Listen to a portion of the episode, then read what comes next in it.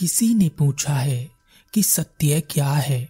वह सत्य जो बुद्ध ने पाया, महावीर ने पाया और अनेक बुद्ध पुरुषों ने पाया, वह सत्य क्या है? वास्तव में सत्य कुछ ऐसा है जिसे कहा नहीं जा सकता। दुनिया में जो भी बात कही जा सकती है, वह झूठ का रूप ले लेती है। क्योंकि एक बात जब कही गई तो वह जब दूसरे तक पहुँचती है, उसका मतलब बदल जाता है। और जब यह तीसरे तक पहुँचती है तो यह कुछ और ही हो जाती है। अपनी समझ के हिसाब से हम उस सत्य को कुछ और समझ सकते हैं, जबकि वह वैसा ना भी हो। इसलिए सत्य को कभी कहा नहीं गया, सिर्फ़ उसके बारे में इशारे किए गए। क्योंकि जो इशारे समझ सकता है, वह सत्य के करीब हो सकता है। बुद्ध ने कहा, मैंने जो जाना, मैंने जो पाया, तुम उसे जानना और पाना चाहते हो तो आओ खुद अनुभव करो। जिन बातों को कहा जा सकता था, समझाया जा सकता था, उदाहरण देकर सही तरीके से प्रदर्शित किया जा सकता था। बुद्ध ने उन सभी बातों को कहा पर जब भी उनसे सत्य के बारे में पूछा गया, तब उन्होंने कहा, मैं तुम्हें मार्ग दिखा सकता हूँ। उस पर चलकर सत्य को तुम्हें ही पहचानना, जानना और प्राप्त करना होगा। इसलिए सत्य क्या है, इसको सिर्फ़ अनुभव किया जा सकता है। परंतु फिर भी एक कहानी के माध्यम से हम इसे थोड़ा सा समझ लेते हैं। इसमें भी किसी को कुछ समझ में आ सकता है और किसी को कुछ और। एक शिष्य अपने गुरु के पीछे पड़ा हुआ था। जब भी गुरु दिखाई देते, वह उनसे एक ही सवाल पूछता, गुरुदेव, यह सत्य क्या है? जो आपने पाया है, गुरु उसके सवाल का कोई जवाब नहीं देते। ऐसा कई बार हुआ। जब उसने एक समय देखकर गुरु से यही प्रश्न बार बार पूछा, तब गुरु ने कहा, जो झूठ नहीं है, असत्य नहीं है, वही सत्य है, वही मैंने पाया है। शिष्य की समझ में कुछ नहीं आया। उसने गुरु से कहा, गुरुदेव, वह तो ठीक है कि जो झूठ नहीं है, वह सत्य है, पर मैं उस सत्य को जानना चाहता हूँ जो गहन साधना के बाद मिलता है, जो आपने पाया। गुरु ने कहा, मैंने क्या पाया है? तुम्हें मेरे पास क्या दिखाई देता है? ना मेरे पास कोई चमत्कारी शक्ति है, ना धन है ना दौलत है, न परिवार है, न कोई रिश्ते, नाते हैं, न डर है, न इच्छा, न कामना और ना ही वासना है। मेरे पास सत्य के अलावा कुछ नहीं है। तो तुम देख सकते हो कि सत्य क्या है। शिष्य की समझ में अभी भी कुछ नहीं आया। उसने कहा, गुरुदेव कुछ सरल करके बताएँ। आपकी बातें मेरी समझ से बाहर हो रही हैं। गुरु ने कहा, मैंने तुम्हें सरल करके ही बताया है। मैं तुम्हें कुछ भी बताऊँ, तुम्हारी समझ में नहीं आएगा। जब तक कि तुम खुद से सत्य को ना देख लो, समझ लो, अनुभव कर लो।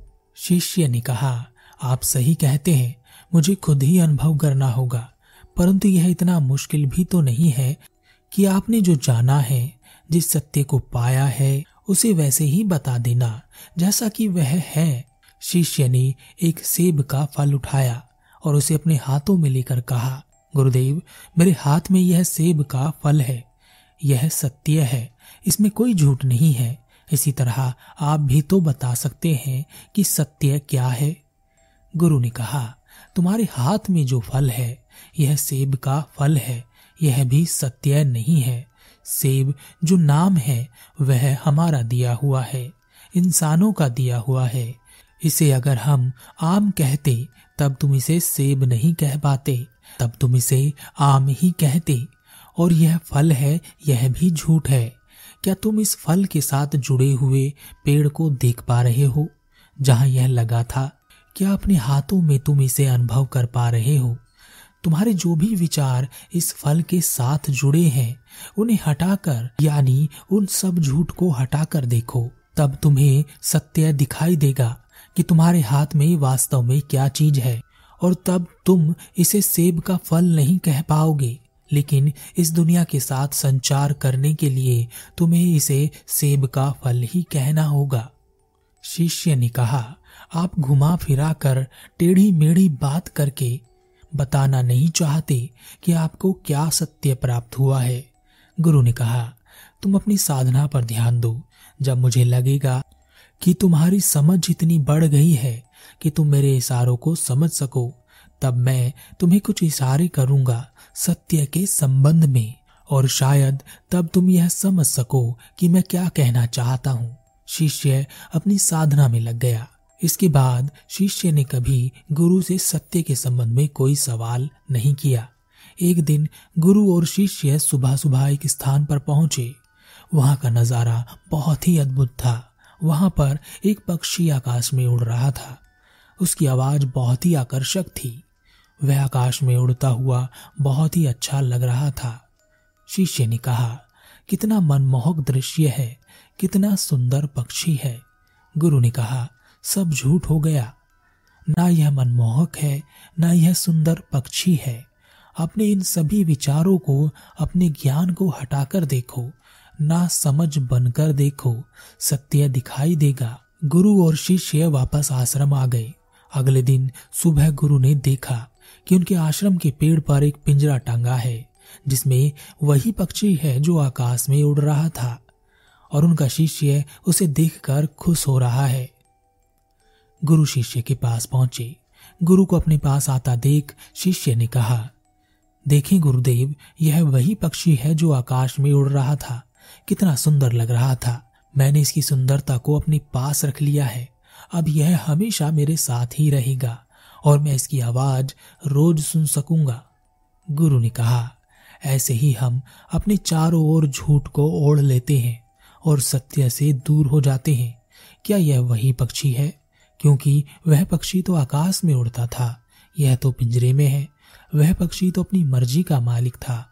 और यहाँ तो यह गुलाम हो गया है।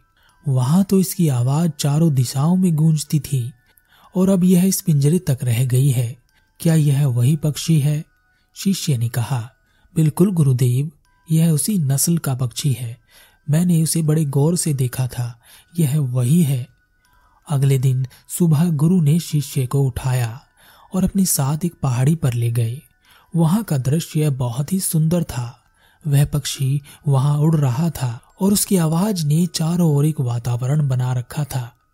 गुरु ने कहा, क्या तुम्हारे पिंजरे वाला पक्षी यही है? शिष्य ने कहा हाँ यही तो है गुरुदेव। गुरु अपने शिष्य को रोज सुबह उठाते और उस पहाड़ी पर ले जाते और कुछ नहीं कहते। ऐसा करते करते एक महीना गुजर गया। एक दिन शिष्य सुबह उठा और उसने देखा गुरु आश्रम में नहीं थे। शिष्य अकेला उस पहाड़ी पर जा पहुँचा। आज उसके पास बोलने या कहने के लिए कोई नहीं था। उसके चारों ओर बहुत शांति थी। वह बैठ गया, ध्यान लगाने लगा। उसका ध्यान नहीं लग रहा था तो उसने आँखें खोल दी और फिर देखने लगा। वहाँ बहुत सारे पक्षी थे, बहुत से पेड़ थे, अद्भुत नज़ारा था, पर आज उसके मन में कोई विचार नहीं उठ रहा था। वह वहीं बैठ गया, बस चारों ओर देखता रहा, सब सुनता रहा। पर उसके मुख से कोई शब्द नहीं निकला। कुछ देर बाद वह वापस आया और उसने अपने पिंजरे में बंद किए हुए पक्षी को आज़ाद कर दिया। गुरु ने जब यह देखा तो पूछा, क्या यह वही पक्षी है? शिष्य ने कहा, मैं कह नहीं सकता। यह अनुभव अलग है। मुझे लग रहा है जैसे इतने दिन से मैंने अपने आप को ही पिंजरे में बंद कर रखा था। गुरु ने कहा आज तुम सत्य के संबंध में इशारा समझने लायक हो गए हो। तो आज मैं तुम्हें एक इशारा करता हूँ। ध्यान से सुनना और इसे समझने की कोशिश करना। यह पूरी दुनिया झूठ पर चल रही है। हमने जो भी कुछ इकट्ठा किया है, वह सब सत्य को ढकने के लिए किया है। फिर भी सत्य हमेशा साथ रहता है। इसलिए जब हमें सत्य मिलता है, तब कुछ नहीं मिलता। बल्कि मिला हुआ ही मिल जाता है। जो दिख नहीं रहा था, वह दिखाई देता है। बस इतना ही है। गुरु ने एक सेब का फल उठाया। शिष्य के सामने रखते हुए कहा, यह क्या है? शिष्य ने कहा, यह सेब का फल है। गुरु ने कहा, अगर इस फल में से हम सेब के नाम को हटा दें तो यह क्या है? शिष्य ने कहा, तब यह फल है। गुरु ने कहा, अब इस फल को भी जाने दो, फल शब्द को हटा दो, तब यह क्या है? शिष्य कुछ बोल ना सका, सिर्फ़ उस फल को घूरने लगा। थोड़ी देर में बोला, यह तो बहुत अजीब बात है, मैंने इससे पहले ऐसा कुछ नहीं देखा। गुरु ने कहा, सेब और फल झूठ है, हमने बनाए हैं, इसी तरह की झूठ से यह संसार चल रहा है। और सत्य इसके नीचे दब गया है। इस तरह तुम इस सेब के फल के बारे में कुछ नहीं कह सकते। अगर तुम्हें कहना है तो तुम्हें सेब और फल का इस्तेमाल करना ही होगा। वैसे ही सत्य को शब्दों में नहीं कहा जा सकता। शब्द झूठ को खड़ा कर देते हैं, बिना सेब के नाम के और बिना फल के। यह क्या है? जो यह समझ सकता है, वही सत्य को भी समझ सकता है। शिष्य ने कहा, आप सत्य कहते हैं गुरुदेव, इसे कहना कठिन है कि यह क्या है, परंतु इसका जुड़ाव मुझसे नज़र आ रहा है, और यह क्या है मैं खुद अनुभव करूँगा। हम सब संकेतों पर जीने वाले व्यक्ति हैं। लाल लाइट, खतरा, ग्रीन लाइट सब ओके है। इसी तरह के संकेत हमारी ज़िंदगी में भरे पड़े हैं। हमारे सुख, दुख, खुशी सब कुछ इन संकेतों पर ही निर्भर करते हैं। आपकी इनकम बढ़ जाए, आप खुश। कोई आपको मुस्कुरा कर देख ले, आप खुश।